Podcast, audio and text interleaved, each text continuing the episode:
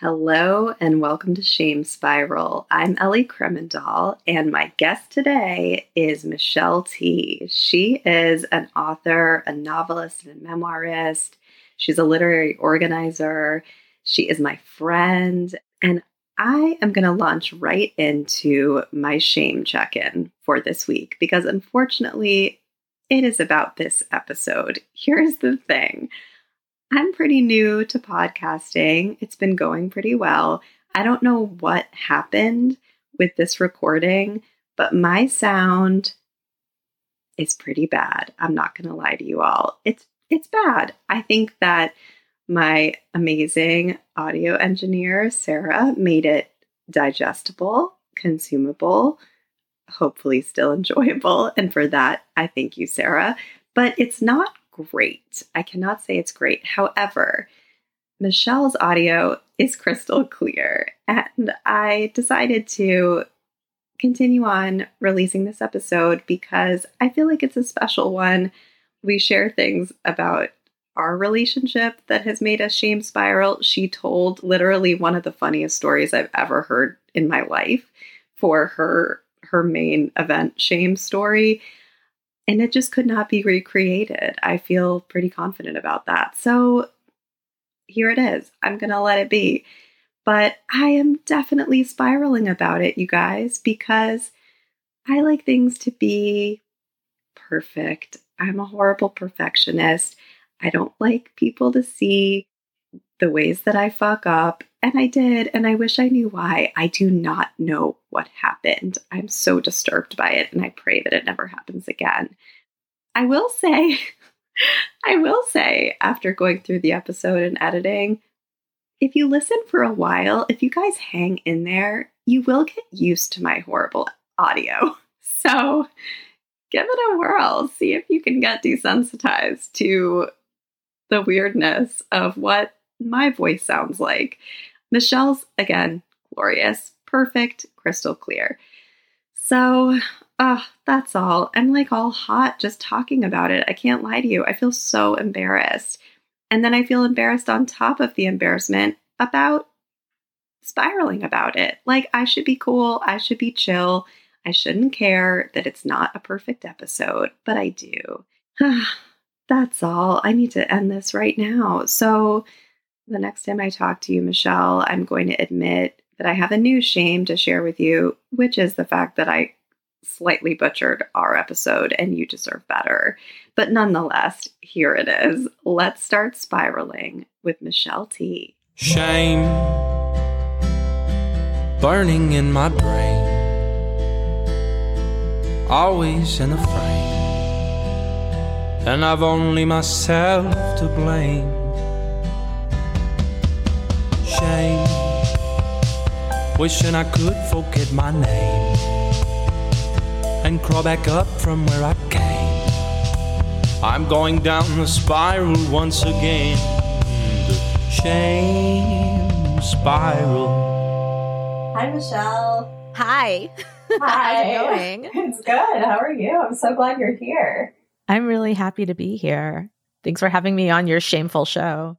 It's so amazing. We hadn't talked in so many years, and now this is going to be the second time we've had an in-depth conversation in two months, but just via podcast.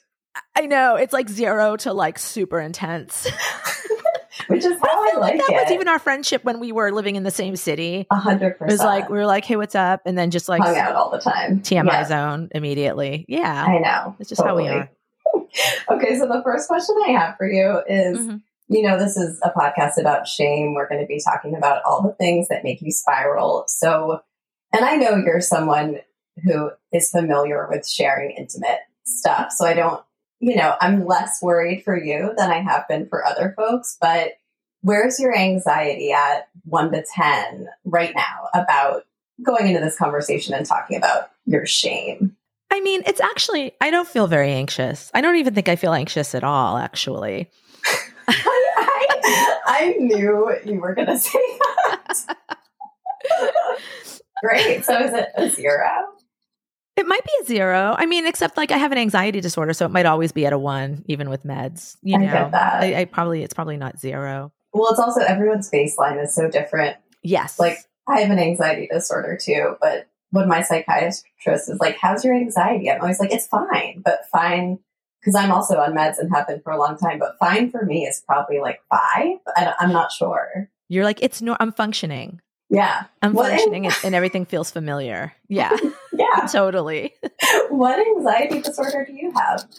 Just G A D. Just your generalized oh. anxiety disorder. Nothing, nothing fancy. Okay. Yeah. Nothing fancy. Yeah, just basic anxiety.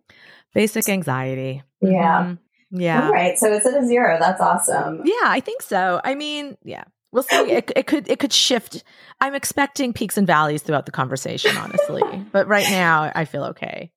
The really evil part of me inside is like, oh, let's see if we can pump it up, which that's so fucked up. What's wrong with me?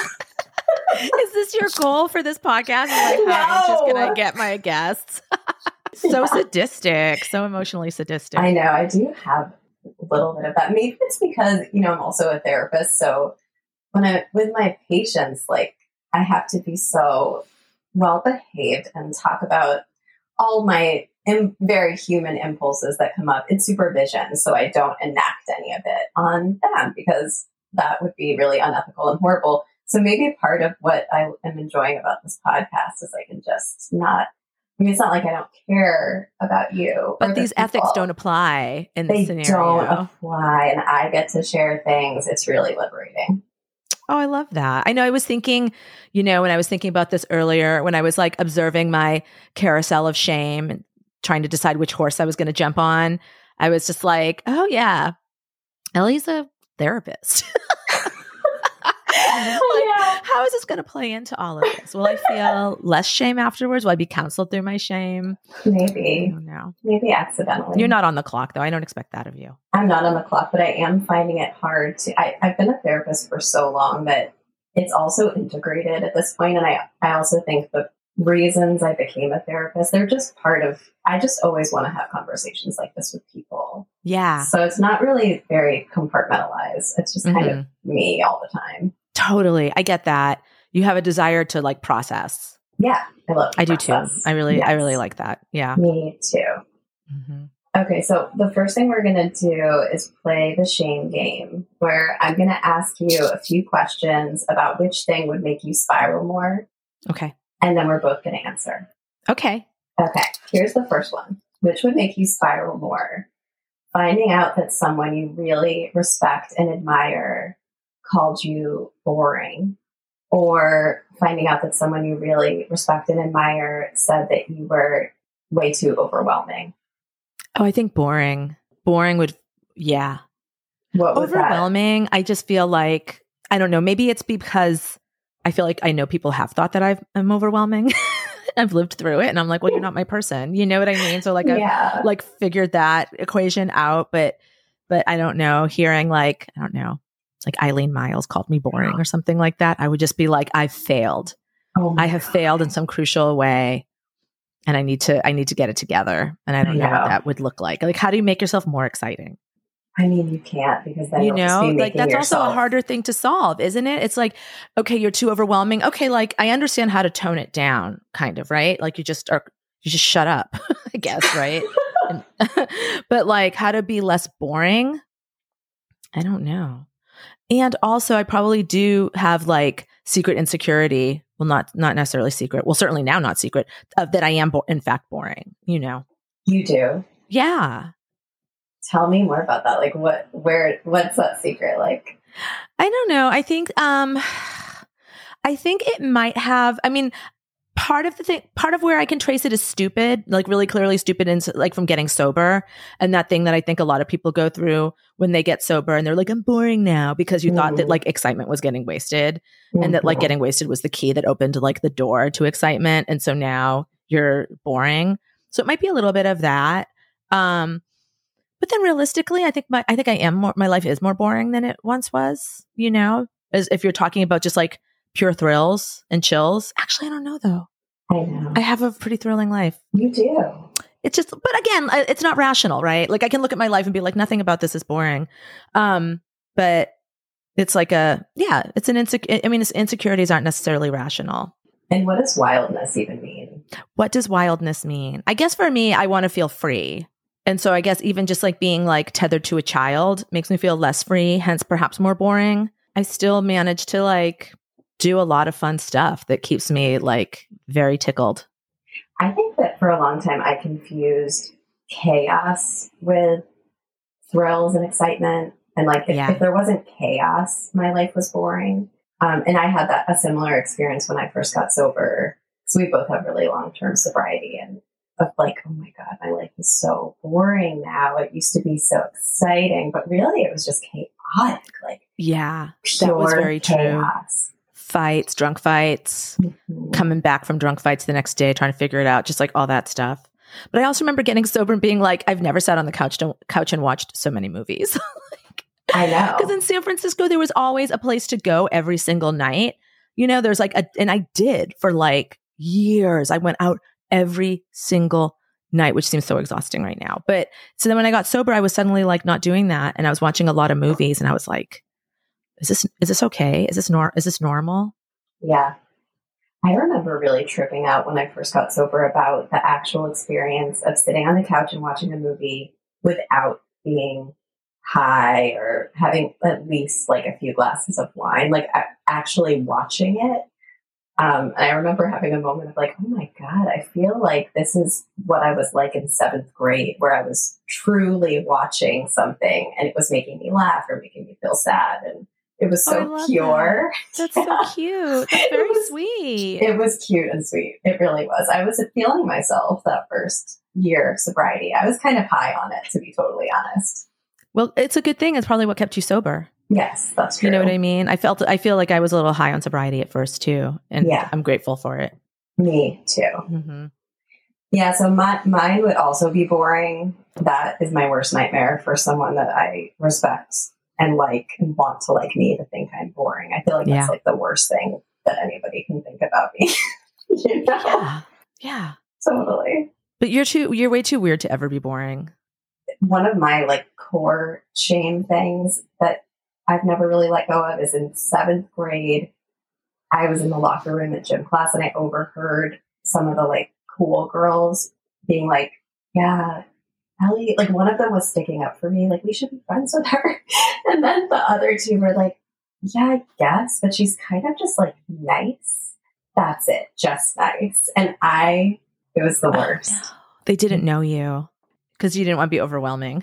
I did not want to be overwhelming. So you toned it down and then you were nice. And it backfired. I think so. I think so. I was a good yeah. girl. I had a real good girl complex too mm. for a long time.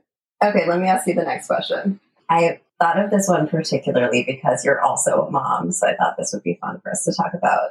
Which would make you spiral more? Your kid being a total destructive maniac in a very public place and getting you getting so angry and just screaming at him and behaving in a way that you don't feel good about.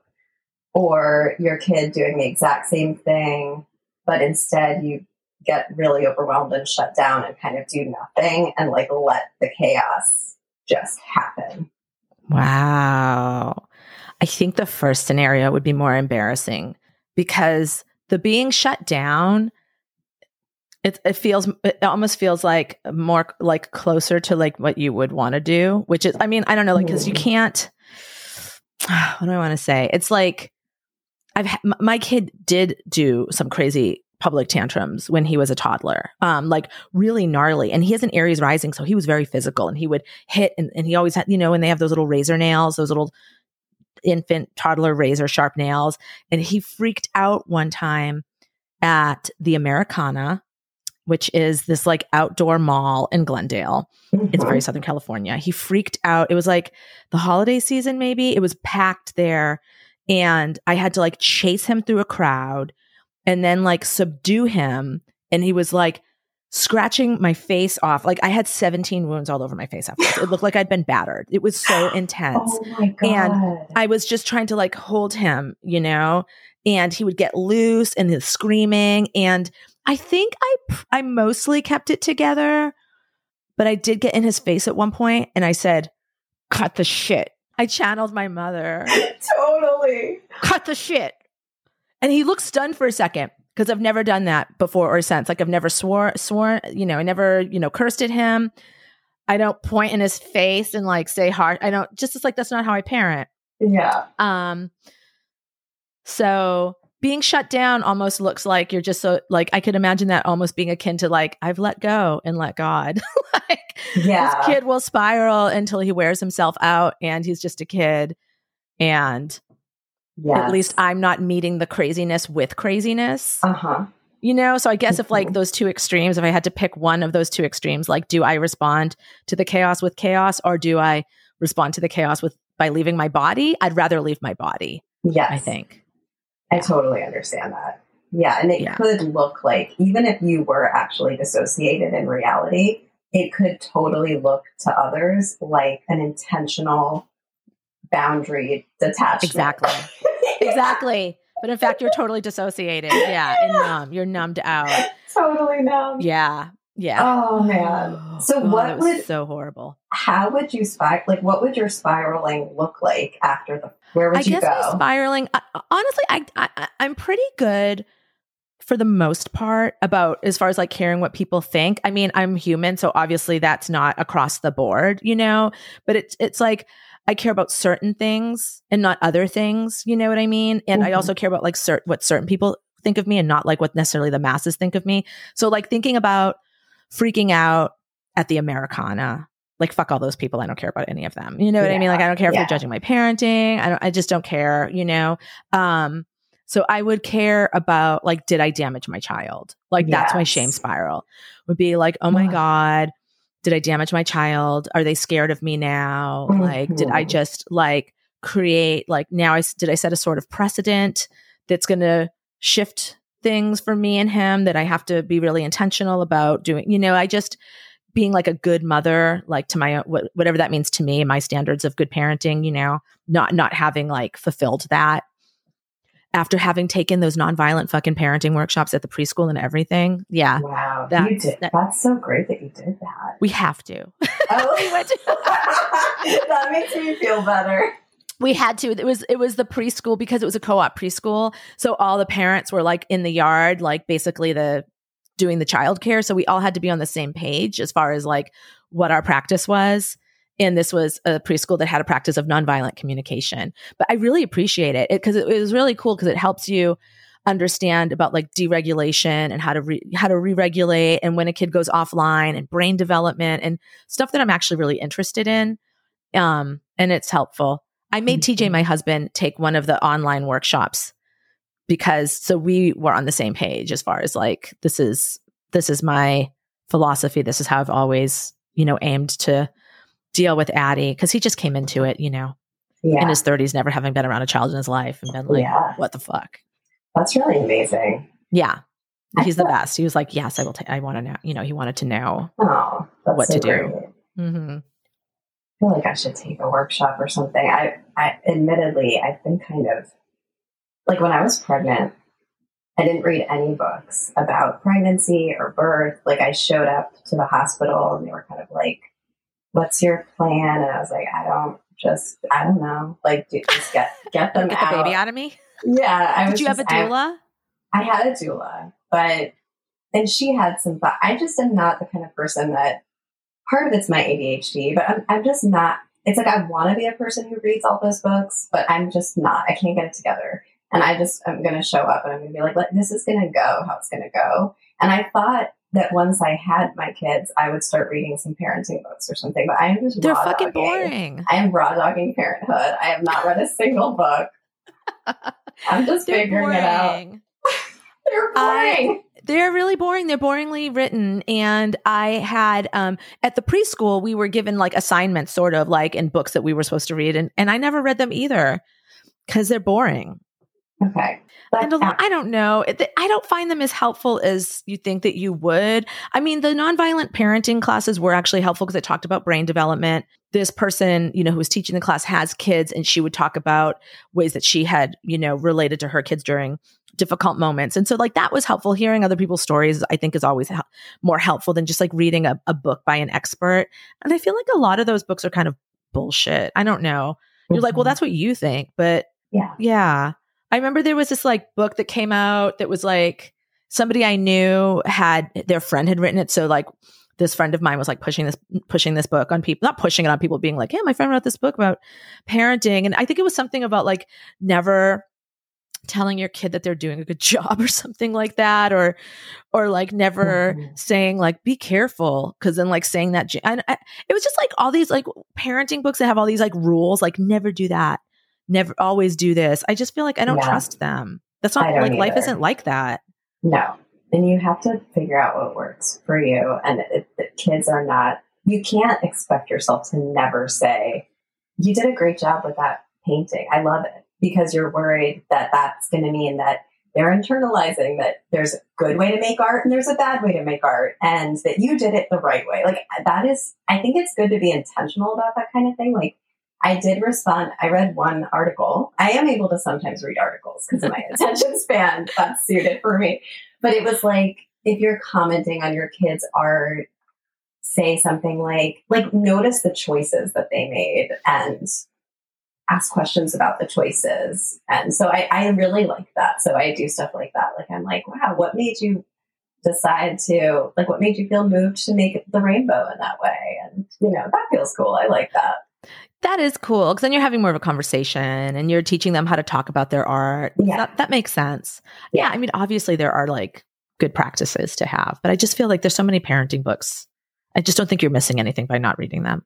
That's helpful. You're really taking care of my shame in this moment. I appreciate that. And I feel ashamed of it. Um, um, I, yeah, I think I, I actually feel more inclined toward, I think I would spiral more. I would spiral about both, but I would definitely spiral about doing nothing. Like if I was dissociated, because I think I would, I think it touches on something for me about not having good boundaries or being an incapable parent. Like it's my job to wrangle this person to not destruct property or inconvenience other people. And I've failed at that. Mm-hmm. Um, yeah. Which now that I'm saying that out loud, I think it has something to do about something to do with hurting other people. Like they, those people didn't consent to have my kid fuck with their experience and some kind mm-hmm. of responsibility. It's, I think it's a little codependent. It's not good. Whatever is coming up to me about this is not good. Hmm. But also when I yell at my kids, I feel so bad. Like I, if there's even a hint of like fear in their eyes, like I really connected to what you said about that. I have such a process about it after. I'm like, oh yeah. my God, this is the last thing I ever wanted to happen, to have my kids restrict, like learn to restrict themselves out of fear. That's, that's terrifying. Yeah. Yeah. It is. It, it, well, it's really, there's something really intense about seeing the real impact that you have on kids, you know, like yeah. I, I'm, I'm pretty good about not yelling or raising my voice, but I do like my kid is a wildling, right? And he can just be really, when he gets really excitable, like if we have a visitor, if like, if his cousin who he's obsessed with comes over, he's like, just like really, really high energy. And that comes out sometimes in him being acting like a little bit like a dick. Like he'll just be like, just rude, you know, and saying like rude things or being like super loud all the time. Mm-hmm. And so I'll just be like, Addie, Addie, you know, just being like, like, look, giving him a look, you know? And I've caught him a few times when we were in those scenarios, like saying something or expressing something and then looking at me like, am I gonna, am I gonna like scold him or like, you know, like control it? And I was like, oh God, like, what have I done? Like, he yeah. can't be natural. But that's what I'm trying to do, right? Is control his natural impulses, because his natural yes. impulse is to be rude and scream, right? So I am trying to kind of like teach him how to bring it down. And I'm not like, I guess, I mean, I don't yell. I don't threaten. I don't like pound the table. I'm, I really am just like, hey, cut it out, you know? Um, so it's like, I don't know how much more gentle I could be, but to still see that it has this effect where he's looking like I'm going to hit him or something. It's like wild. I'm like, why are you flinching at me? Oh God. It's awful. It's really- and he's always like, you're yelling at me. And I'm like, you actually have never been yelled at. No adult in your life has ever fucking yelled at you. So like, I really like it. Sometimes like if we're at Disneyland or the mall, um, we were at like a water park outside Sacramento this summer. And there was this, this mom in front of us who just was losing her shit with her kids. And I was like, see that? See that? That mom is yelling. That's a mom that's yelling. I've never talked to you like that. Like, I have to show him because, like, he doesn't, you know, his brain, he only knows what he knows. So if I say something in like a stern voice, he's like, you're yelling. And I'm like, oh. no, no, girl, I'm not yelling at you. Oh my God, what a tender flower. Seriously, that's, I know, I'm raising a tender flower. It's fine. Or worse. And yeah, no, it's good. It's got to be a tender flower. I wish I, I haven't, I grew up with yelling. Like, I'm from a yelling family. My partner yells. We really try not to yell, but when we're not at our best, we yell. And one of the ways I'm trying to feel okay about it is I actively am trying not to raise my voice. And when I do raise my voice, I'm not saying really horrible things, but also I'm really into apologizing to her because, you know, I don't feel like we grew up with a lot of adults apologizing. Like, and never. Never, right? Like, in any context, any time there was a power differential between child and adult in like the eighties and nineties, no one was apologizing to the child. Fuck no. No. Never. So I'm a big apologizer, and I like to be like, I really own what I did and like the impact it might have had. And I want her to know that I see that and that it's okay to apologize when you fuck up. That's really important. That's really huge. Like, you are absolutely modeling that by doing that. That's what I hope. No, yeah. you are. You really are. I do the same thing. I do the same thing with Addie. And I, I sort of get into the, when, when I realize I have to do that, I'm like, oh, great. You know, because it is, I feel like it is like showing him something, you know? And yesterday he, he was getting really stressed out about his math homework re- and, and just like really tight, and he started snapping at me, and he was just like really, you know, he was just super aggro, and I, I stayed pretty calm. I, I, and, and, you know, we just sort of like, I just ended up having to walk away because he was like, just go away from me. And I was just like, fine, you know, and I went away. And then later he came and he's like, I have two things to say. One, I'm sorry that I got upset at you. Mm. He's seven. Oh. That's amazing. I couldn't believe it. I was like, thank you so much. Like, it's really understandable to, to, you know, when you get so frustrated, it makes people snap, you know, even adults. It happens even to adults, you know, and it's so amazing that you know to apologize for it. A lot of adults don't know to apologize for it. Yeah. So I was really impressed. The second thing was, can we start decorating for Halloween? It's well, it's September fourteenth. Are you going to do it? Yeah. Okay, good. Yeah. You got to go on that. I mean, the stores have started, so I guess we'll follow their lead. It's so sweet when they apologize. And it's so sweet. I, I think you're right. Like, we should feel good about having, they would not know to do that if we hadn't modeled it. Mm-hmm. And oh my God, the other day, my daughter, who's only four, she had wanted, she always, I have this like little heart with a fire thing. Like a, it's like, I don't even know how to describe it, but it's a little art piece that's like heart with fire behind it. A mentor of mine years ago gave it to me after I did this performance, and it's meaningful to me. So I have it in my office, and Goldie loves it, and she always wants it, and I let her sleep with it sometimes. But oh. then I I'm, I have boundaries about very few things as a parent, but I have boundaries about that because she always wants to keep it forever. And I'm like, it's my, it's mine. You can always use it, but then I want it back. And, um, she recently, she took it and then she like hid it somewhere and like tried to keep it. And then she, she gave it back. And then she came up to me later and she was like, Mommy, um, I'm sorry that I took your heart and that I, I tried to keep it forever. I was like, oh my God. Okay. That's so sweet. I know. She apologized and she let you know what her master plan was. Yeah. She was going to keep it forever. I tried to keep she it totally forever. She totally came clean. I know. It so really, sweet. Oh my God, it made me feel so much. Okay, let's do the last question. Okay. Okay. So what would make you spiral more? Okay. Realizing at a social gathering that you are feeling embarrassed by your partner, or... or realizing at a social gathering that they're feeling embarrassed by you. I would spiral more realizing that I was embarrassed by my partner. Mm-hmm. Tell me why. That's, that's well, um, I think it's like my Aquarian sort of like life philosophy gets challenged in a lot of different ways by that scenario. Like, if they were embarrassed by me, I would just be like, yeah, I feel like I have like the op. Sometimes I realize I, I, f- I think I have the opposite of low self-esteem, which is not normal self-esteem. It's abnormally high self-esteem, and that's not good either. Do you know what I mean? It's still delusional, and it's, it's just like little, different. There's some grandiosity. Yeah, it's differently problematic, right? um, definitely. So I would just be like, "You're embarrassing me. Fuck you." You know, I would just sort of like that about it. Yeah. But if I realized I was embarrassed by them, then I would feel the shame of the embarrassment. And then I would feel shame that I was embarrassed by them, because yeah. I also would feel like everyone gets to be who they are, and like they want to be that way, be that way. You know what I mean? Like, be free. Like, if they're being cringy, yes. I guess if they're being like an asshole, if they're being rude, um, I don't know. Then I would just be like, if I, I w- if I was feeling embarrassed, I would just be like, oh my God, now I'm being codependent. Like, it's, it's not like they get to stand on their own two feet. Like, they're accountable for what they do. I'm not accountable for what they do, you know? Yeah. So it would just be a morass. You know what I mean? Like, there'd be like so many like different, like rippling swirls of shame just like happening in my body that it would feel terrible. Absolutely. I feel like the other scenario, I would just be like, bye, and walk away and smoke a cigarette. That's it's a really like, healthy response. It's like, it's like a smoother, it's like a more direct, like, I know, you know, yeah. It's like one strand of emotion, whereas the other one yeah. is just like a tangle of emotions. Yeah. And in that former one, it sounds like because you have a healthy self, self-esteem, potentially inflated, but good. Possibly, arguably, debatably.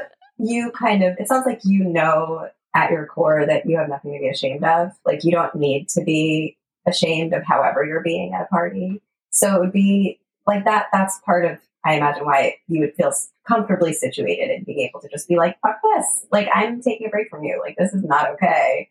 Yeah. But then I think the, so. You feeling like you're having a feeling that is actually not in alignment with the kind of person you want to be. That would be, yeah. that would spin you out. Yeah, exactly. Yeah, exactly. Yeah. Yeah. I feel that. I feel the exact same way. If I really? would get, oh yeah. I would get so, um, I would feel so angry if I noticed that Basil was feeling embarrassed by me. Like, I'd just be like, fuck you, dude. I'm doing me. You totally. Are such an unsupportive partner. And then I would just be super cold. And then, um, but if I noticed that feeling in myself, I would, I would be like, I, this is reflective of how I'm a bad person, or not the kind of person I want to be. Yeah, totally. Totally. Uh, like, it ultimately wouldn't even be about them. Even though I was, uh, even though I'm feeling the cringe on their behalf, it's not really about them. It's, it's all about me. It's so interesting though, because the whole, the frequency with which as people, we feel ashamed of just our own thoughts and feelings. Like, even if you had that thought or feeling, and you didn't do anything about it.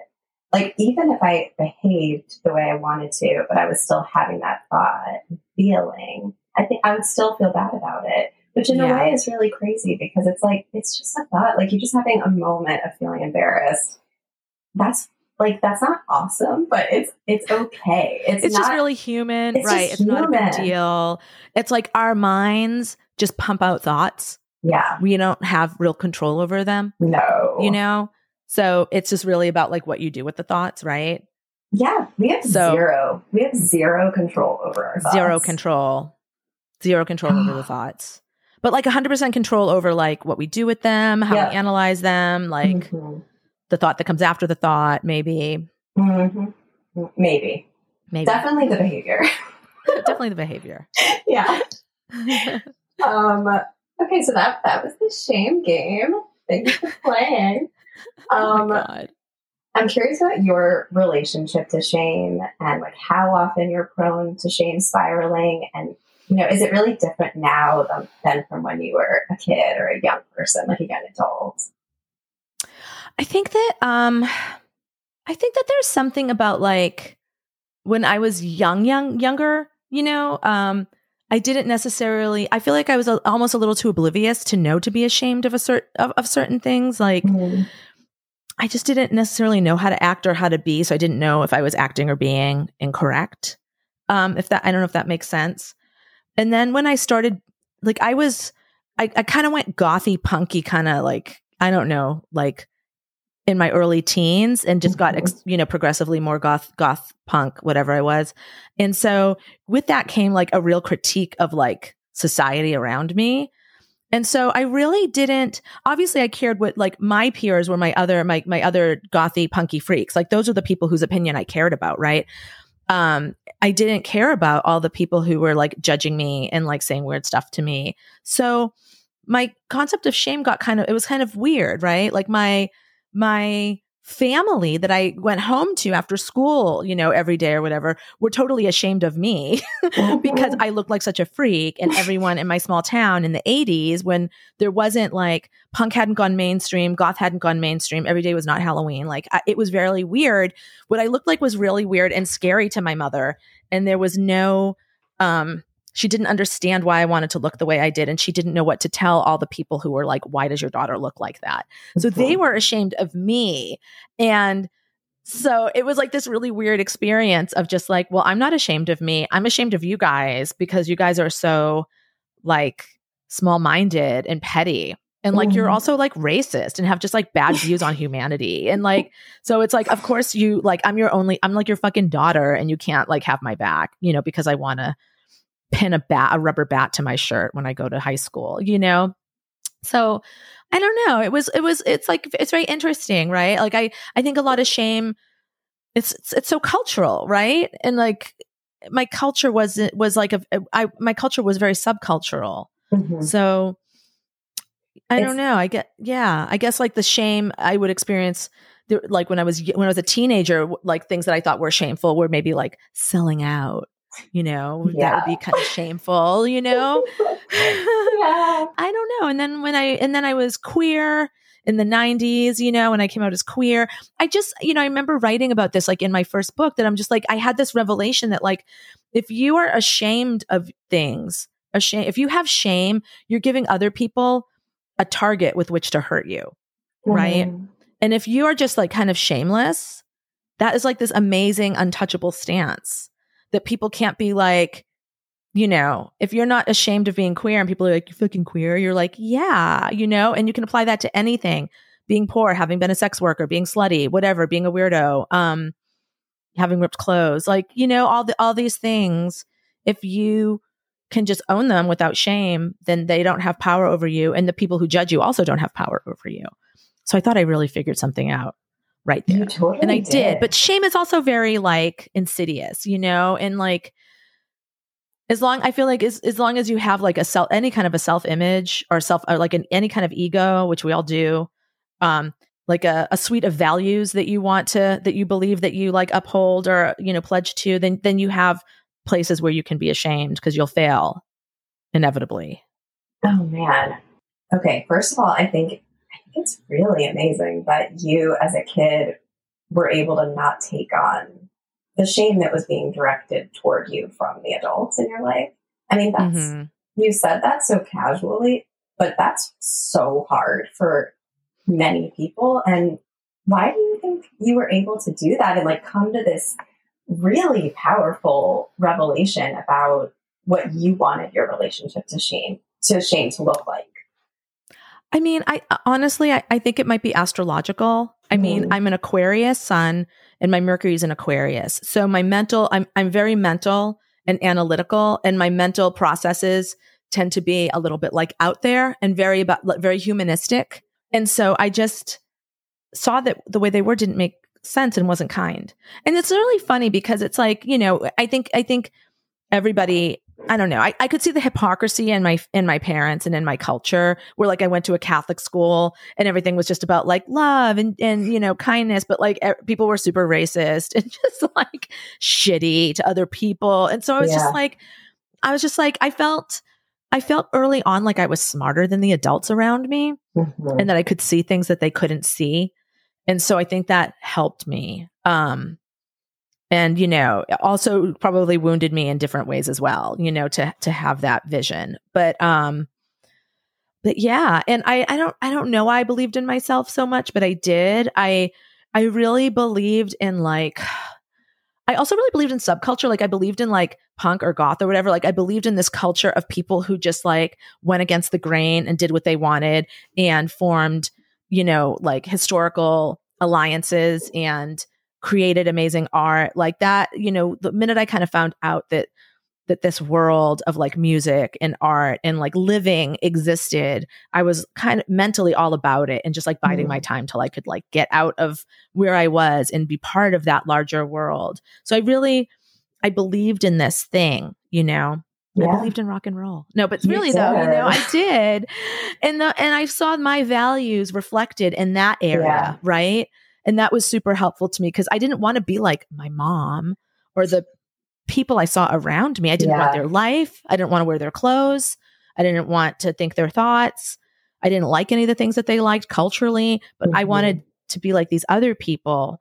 Um, and I felt like I already was like them and I just needed to yeah. find them. So I think that having that subcultural, like, you know, touchstone, even though, you know, it, it took me, a, there was a gap between getting to meet other people like myself and just knowing they existed. It yeah. kept, it, it was helpful to me.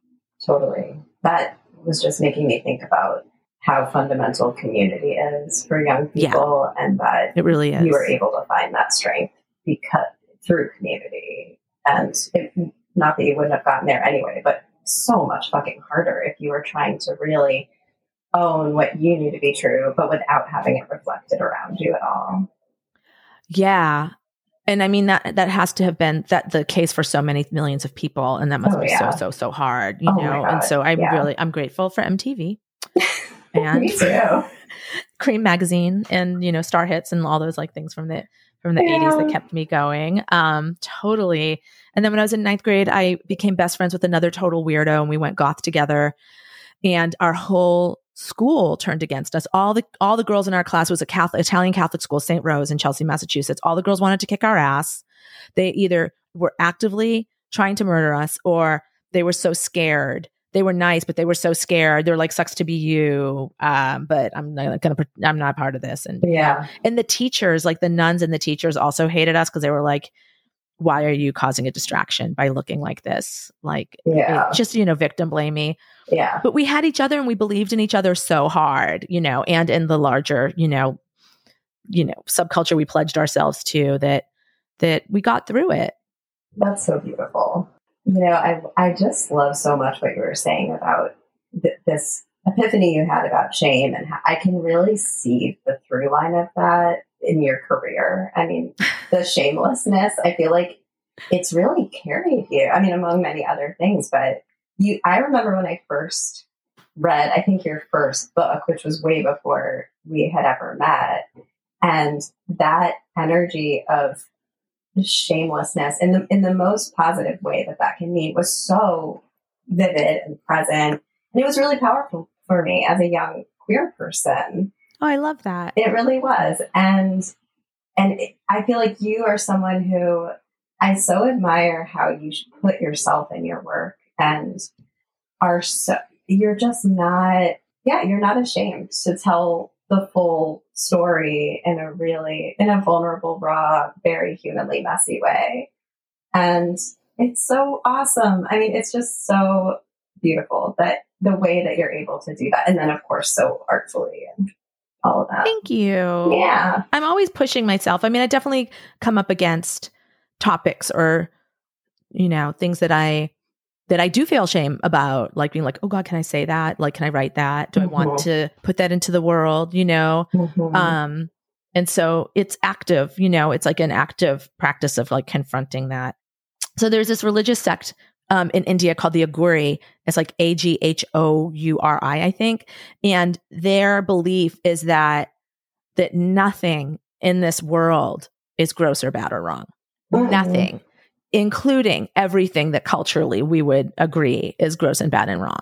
It's just this bringing in of everything. And they'll do really like gross things, like pick, snatch a piece of skin off a corpse and eat it, or like just like things that really scare people. And they beg for alms with like little like an in, like an infant skull will be like what they're asking for donations with, or the, and they have instruments made of like human bones and stuff like that.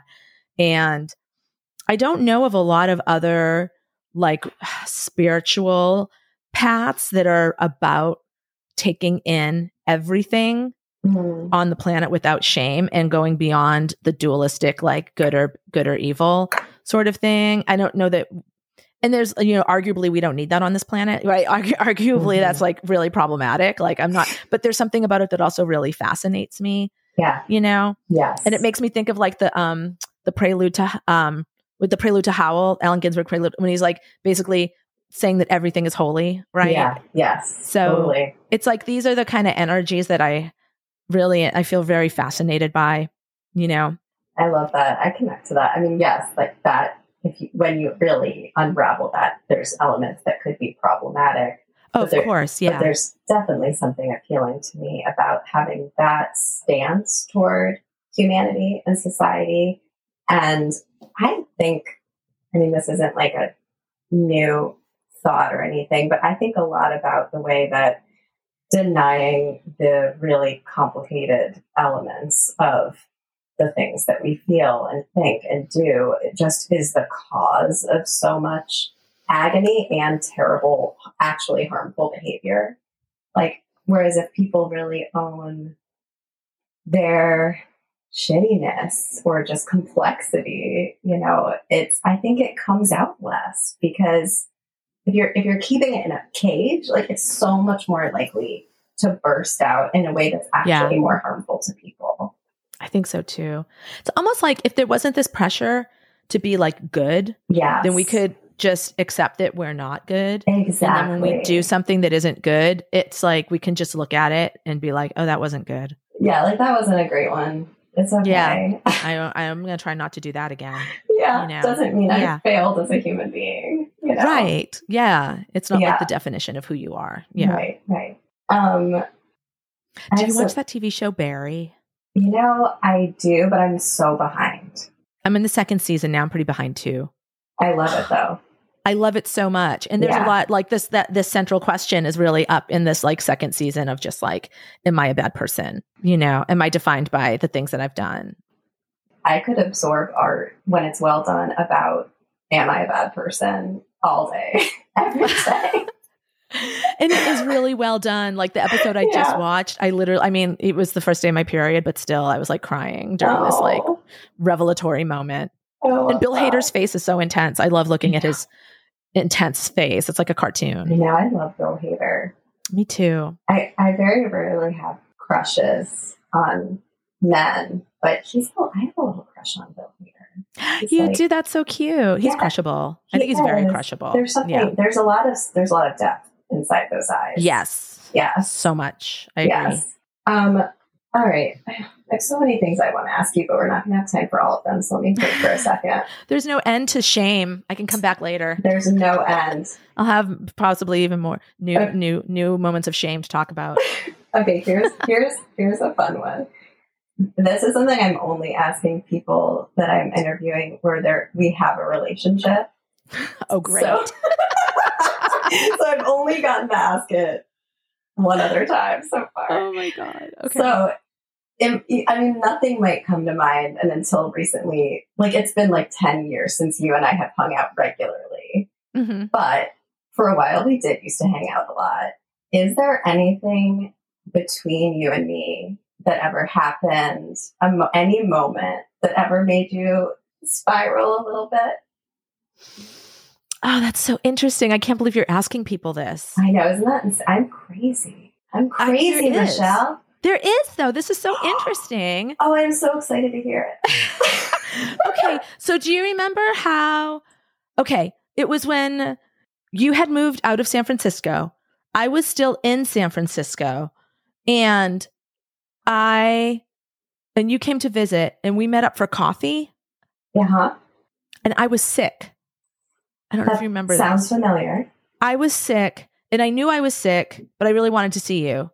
Um, and I didn't realize how sick I was, I think, mm. until I was out in the world, you know, and sitting with you.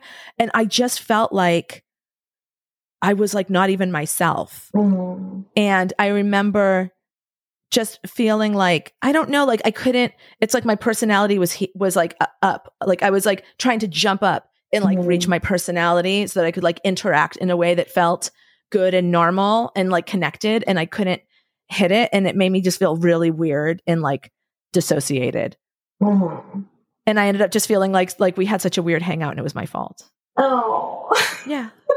and I sh- and I spiraled about it a little bit. Oh, it's so sad that that you felt like you had to perform wellness or regular Michelle-ness. That's really true, huh? Which does make sense because it's not like you and I are best friends where you can just show up and be like, I'm so sick. I'm not, I'm just at like a ten, right? A ten out of a hundred right now. And don't expect totally. anything from me. We we weren't at that level.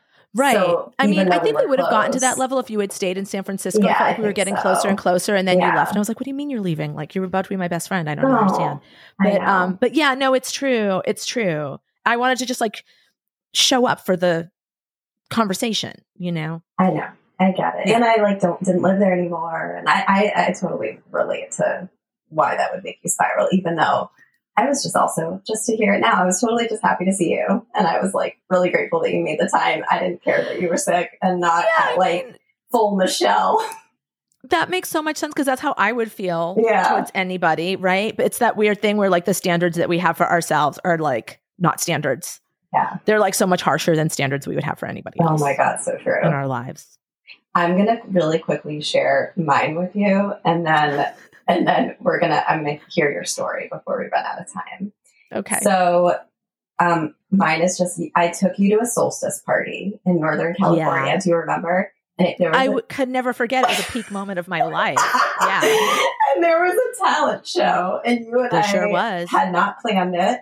And then we were trying to figure out what to do. And I suggested that we play and sing on my acoustic guitar some whole song. Like, I think it was Violet or something like that, or Doll Parts, some old whole song. And you were like, oh, that makes me feel really bad in my body when I think about it. Which I thought was so funny on one hand, but then I had a little spiral about like, that is so accurate. What is wrong with me that I was wanting to humiliate the two of us in this way? And that's mine. That's mine. And let's move on. That's all. We don't have time to process it. We can but talk wait, about we it ended later. up doing the best. We ended up doing the best act. It was a good act. Which we sang a song that you had written about, about an orange cat. About an orange your, cat on the Rainbow residency. Yeah, that we we met this orange cat, and that then our friends had had taken it home, and yeah. everyone loved this cat, and we re- we sang the song about the orange cat. And people, I have to say, it was very well received. People liked it. Yeah, it was they great. Did. It was a they great did. song. And like, what was what was my fucking problem? Why didn't I sing Violet or Doll Parts? These well, are like some of my favorite songs. I would sing it at karaoke. I know, but I get why it was embarrassing. Like, I think it was like, I don't know. It it wasn't cool. It wasn't a cool thing to do.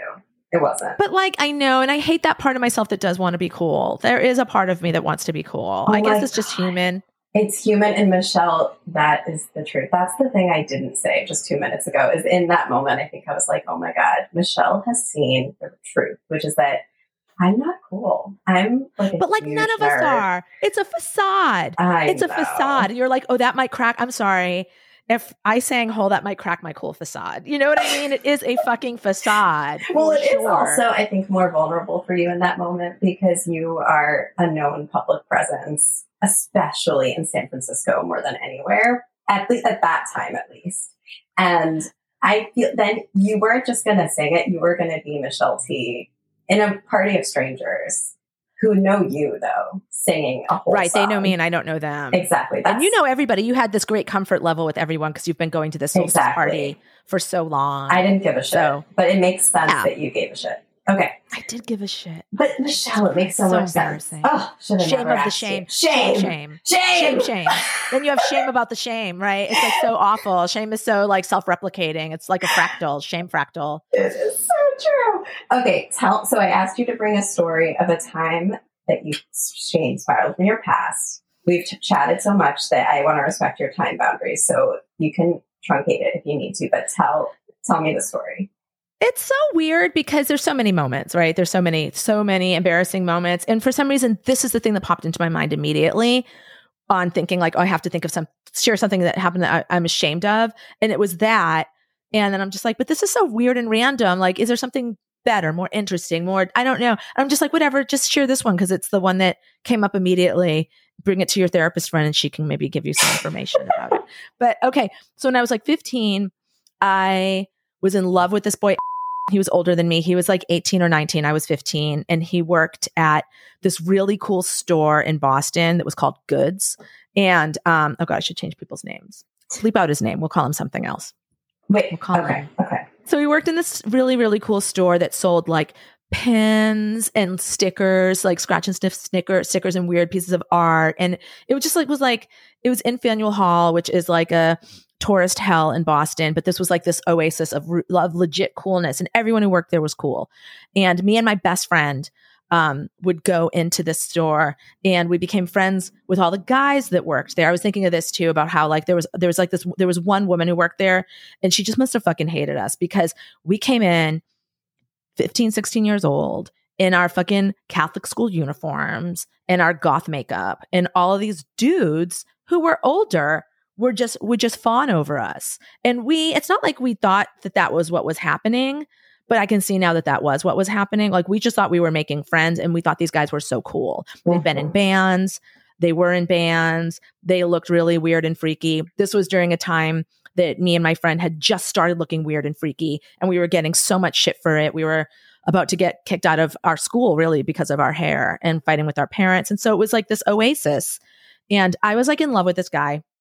And this is a whole problematic side side note. His roommate was older than him. His roommate was thirty and was carrying on with my best friend. Oh. So there was this, yeah, there's this whole, uh, and that's just like another, that's a whole other show um, or a few other shows. But me and my best friend were obsessed with these guys. And um, and I remember one, we one day we'd she stayed at my house, and we stayed up all night. We pulled an all nighter, um, and we were like, oh my God, let's go visit these two guys. Let's get on the bus and go all the way, you know, into Cambridge at six o'clock in the morning, where we know they'll be home, and we'll bring them donuts, and we'll be like, oh my God, hi, we're here at your house at the crack of dawn with donuts. We just thought it was so wild and funny. So we did, and ended up, what always happened when we went over their house, there was no common space in their apartment. It was just like, a, it was like a two bedroom, no common space. And so I would go into the room of the guy that I was really into. My friend, my best friend, would go into this older guy's room, and then we'd just be like in there fooling around until we left. So I was in, I was in the room with my guy, fooling around with him. I really liked him so much. I, and I stand, I, I think he's actually a great person. I stand by it. Um, and he, um, what happened? So I hadn't slept, right? I had pulled an all-nighter. I've been awake for over twenty-four hours now. So I'm sure you've done this in your life, and you, um, it was almost like dreams were coming in and out. It was like I was losing touch with reality in this weird way, especially because I was laying on his futon with him. We were making out, and it was almost like I was falling asleep while making out with him, but like mm-hmm. still awake. Yeah. And I was in this weird state. So meanwhile, in my life, there's this guy who is also just like just graduated high school, and his name, I'm just going to say his name is Jazz. It's not his real name. He just was called, called that. His name was Jazz. Jazz was obsessed with my best friend and trying to go out with her. And we like didn't know how we felt about Jazz. We hung out with him sometimes because like we were passive teenage girls and he had a car. And then sometimes we were just like, we got to stop hanging out with Jazz. So Jazz was just a person who was around. And I think we'd mentioned him before to these other guys. So like everyone knew that he was like a character in our lives. Um, and so for some reason I fell into sort of a dream while I was making out with, with this guy that I was so crushed out on. And in my dream, like Jazz was in my dream. And as I was making out with this guy, I said, Jazz. And oh, no. It was so awkward. And I felt this bolt of like terror and shame. And it gets worse. Oh, in order, no. yeah, it gets it gets a lot worse.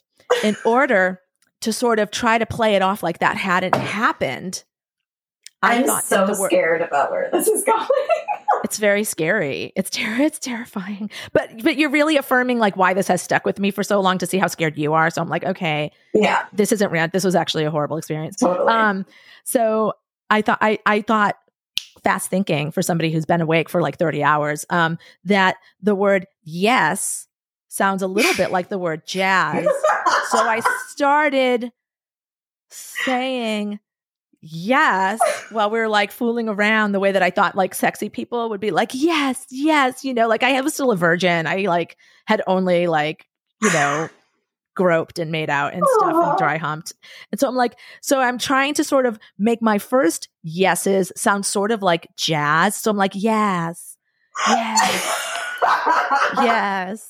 Yes. No. And it was just like so horrible because first of all, I'm sure he heard me say jazz. Clear as day. Of course. Second of all, what what is all of a sudden I've turned into some sort of weird porn actress saying like, yes, yes. But like but like a queen, I'm all yes, yes. This is so horrifying and funny. the, and then, the, oh my God. Keep going. So keep going. Horrible. It's so horrible. So that so this happens. And I, at some point I decide, I guess I feel like I've said yes enough times that I've like, I've, I've, I've like, my ruse is complete, right? I've done, I've done it. I've fixed the problem. And like, we kind of stop fooling around and this, my guy just kind of rolls over. Sadly, he just kind of sadly rolls over. And just like, you know, he just feels like really weird. And I'm just like, and, and I'm just like, my, my plan is just to act like nothing happened. Of like course. My plan is just to totally gaslight him and just like act like nothing happened. And like, he's feeling sad. Like, why? Why would you be feeling sad? We just had a fun make out. Like, what's wrong? You know? And so oh. just like petting his, he had this really long curly hair. It was like very like Michael Hutchins from I N X S in the eighties. Like uh-huh. he, he was so sexy. He had like really long curly hair and he wore lots of eyeliner. Mm-hmm. And he was, he was a, a sweet person. I remember coming in to visit him at the shop in Faneuil Hall the day that the spaceship blew up that had the, all the astronauts on it. The Challenger, you know, yeah. the Challenger, the day yeah. the Challenger blew up. And he had just been crying about it. Mm-hmm. And I was just like, oh my God, he's crying about the Challenger. He's so sexy. Emotional and deep and sexy. Yeah, he has access to his emotions. I'm so in yeah. love with him. You know, uh, and so, yeah, so it was like this horrible. And then I just think we kind of like never really, oh God. That might have been kind of the end of it. It was very casual anyway. Like we weren't, he was never my boyfriend, you know, he was older than me. Like, you know, he was old enough, he was older than me by enough that I, I think it was actually illegal technically, but it felt like, so, you know, I, I mean, I stand by fifteen, eighteen and like, it just wasn't mm-hmm. a big deal, you, you know, to me. And, and, I, and I, yeah. Yeah, you know, we were exactly, we were both teenagers. He was an older teenager, obviously. He was living on his own and stuff like that, but he never, he was always so cool too. He was always like, if we ever are doing anything you're not comfortable with, please let me know and we can stop. Mm. Like he just was great, you know. He was like an, a dreamy, ideal guy to fool around with. And yeah. I would have loved for him to be like my boyfriend, but like I didn't really know how to make that happen either. And he was probably like, I don't really necessarily want a fifteen-year-old girlfriend who's living with her parents and going to Chelsea, to Catholic school in Chelsea. Yeah. It's what it was, what it was. And it was very sweet um, for me, for sure. But then it just kind of faded away.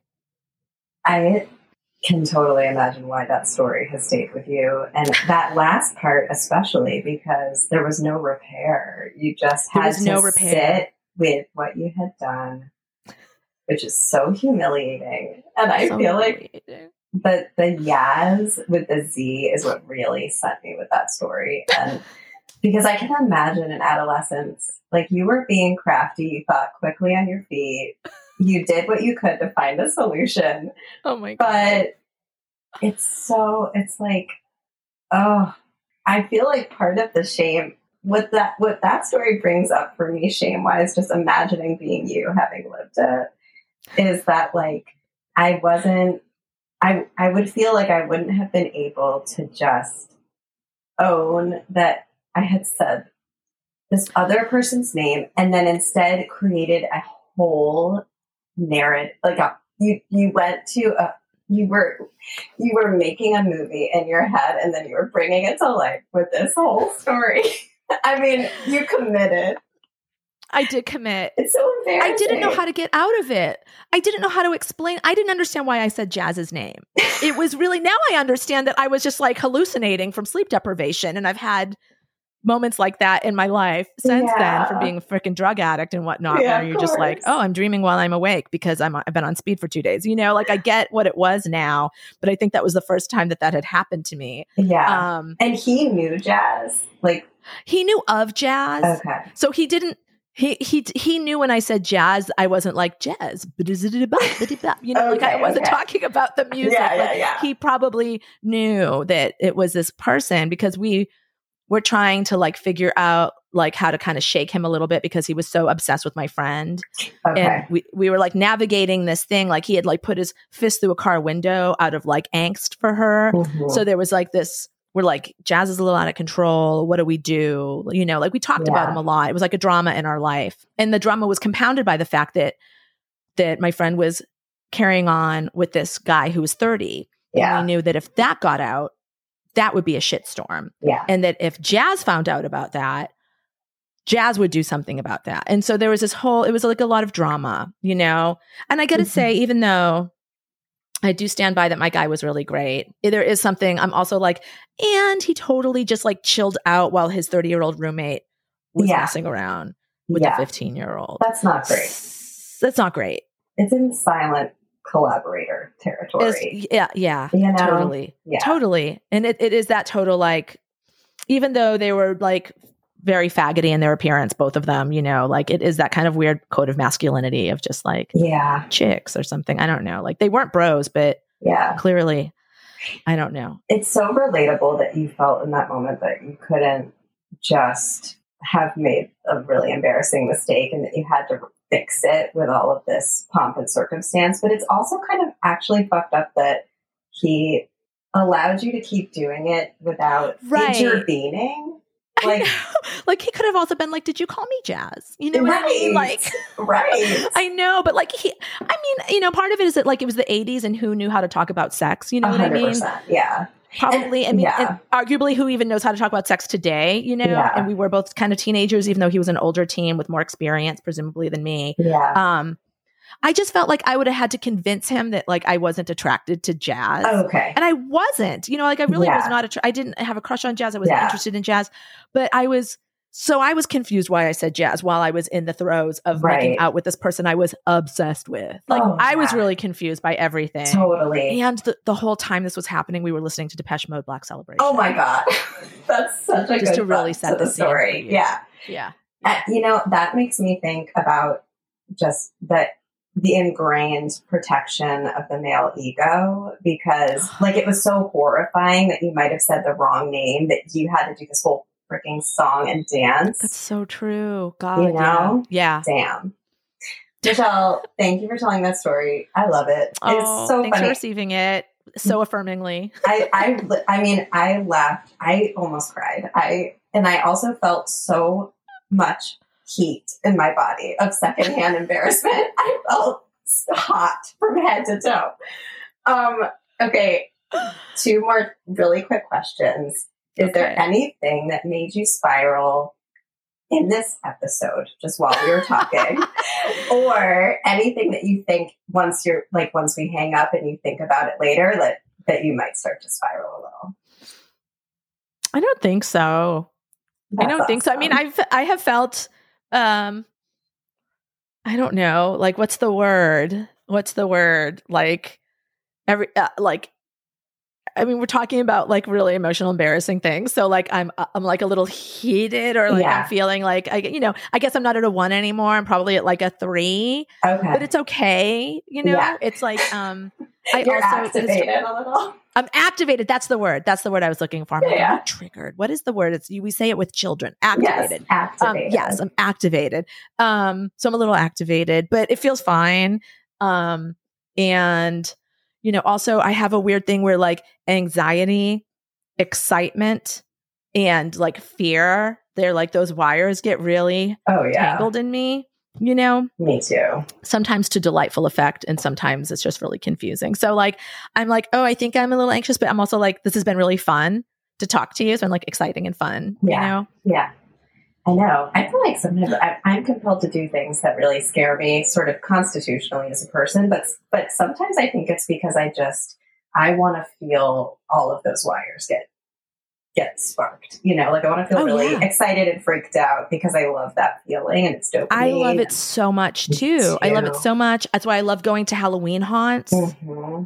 You know, it's why I love like B D S M and like how much further can we take it? Like I just, I love like, I'm like, I want to feel that feeling, but also know that I'm not going to end up in a ditch, like have that core trust, but then like how close to the ditch can you get me though? You know, like yeah. that kind of a vibe.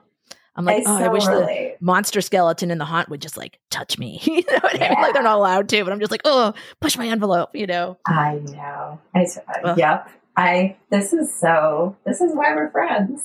This is why we're friends. This I really feel like we're cut friends. From the same cloth. You I know? Think so too. Oh, I love you. When Michelle. I found out that you were on Lexapro, that's when I went and got Lexapro. Really? Because, yeah, because I was like, I, whatever. Like, like Ellie and me, we have the same constitution. We have the same nervous system. I was just mm-hmm. like, whatever works for you is going to work for me. And it did. I'm so glad. I'm on Zoloft now, but I was on Lexapro for years. Yeah. I'm on Effexor now, mm. but I was on, I was on Lexapro. Wow. How's Zoloft? I think I was on Zoloft when I was pregnant. That's what they will give you when you're That's pregnant. Why, that's why I'm on it now. Yeah. I switched when I was pregnant. It's good. Yeah. I think it does the job. Cool. It's hard to tell. I mean, I think it's I know. been so long that I haven't been medicated for my anxiety, but the last time I went off it, it was really, it was bad. So I, I just kind of feel like this is just maintenance. I'm not going off it ever again. Like I just can't do it. Cannot do it. I went off of mine like a, almost like a year and a half ago. And at first it was, it was great for a while. And then it was fucked up. Yep. And I also did it cold turkey, Effexor. I didn't titrate, titrate, bleh, titrate off. And I had like physical symptoms that were really disturbing and it was oh my God, awful. But awful. I do want to go off of them so I can drink ayahuasca. Oh. I want to do that. Oh my God. I want to talk to you about that. I know.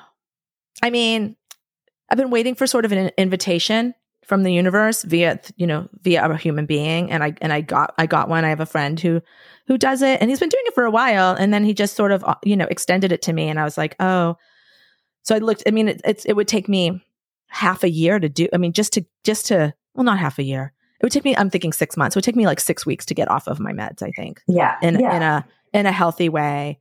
And that's only if I can handle getting off my meds, right? Like if, if I can get yeah. off of them and it doesn't feel like, if it doesn't fuck up my life, yeah. getting off of them. Ayahuasca, that's brave. I, I, it really makes me think about what you were saying about shamelessness because like I would never do ayahuasca because of what I've heard about. Um, Public like, puking? Well, no, the puking's fine with me. It's the like confronting your, your biggest fear and your, like your inner monster and then having to defeat it. Like in a way that's really appealing to me actually, but also oh, so, it sounds so, I'm, I'm like afraid no, it to does. Open that I, door. I do feel like it's a little bit of a, like, I, I'm going to, I'm going into it in this way. Like I'm going to have like a mystical experience, yeah. which to me means like what? And then I'm going to be end up being like, what the fuck did I think this was going to be? And it's probably going to be, you know, what, like when I'm getting a tattoo and I'm just like, oh no, why did I think I wanted this?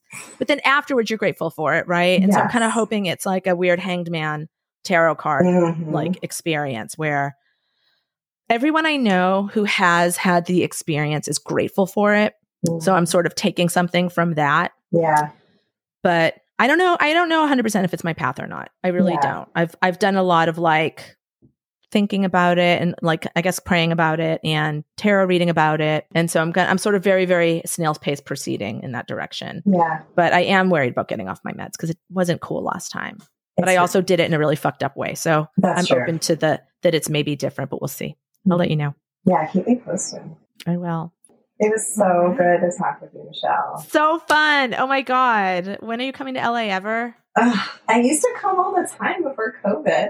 Oh, I although I do have a thing I can't talk about yet, but that might be getting set up in L A. So if that happens, I will be in L A. And after we hang up the, the call, I'll tell you what it is. Okay, cool. Okay, let's hang up. Okay, bye. Okay, bye. Thank you so much for listening to this episode of Shame Spiral. You can follow the pod at Pod Shame Spiral on Twitter and Instagram. And you can find the podcast on Spotify and Apple Podcasts and all the usual places. This episode was edited by myself and Sarah Gabrielli, and original music was by Shadwick Wild. Please keep listening and rate and review if you're feeling generous. I have so many exciting guests lined up for our season. Thank you again for joining us and spiral on, but not too much, okay?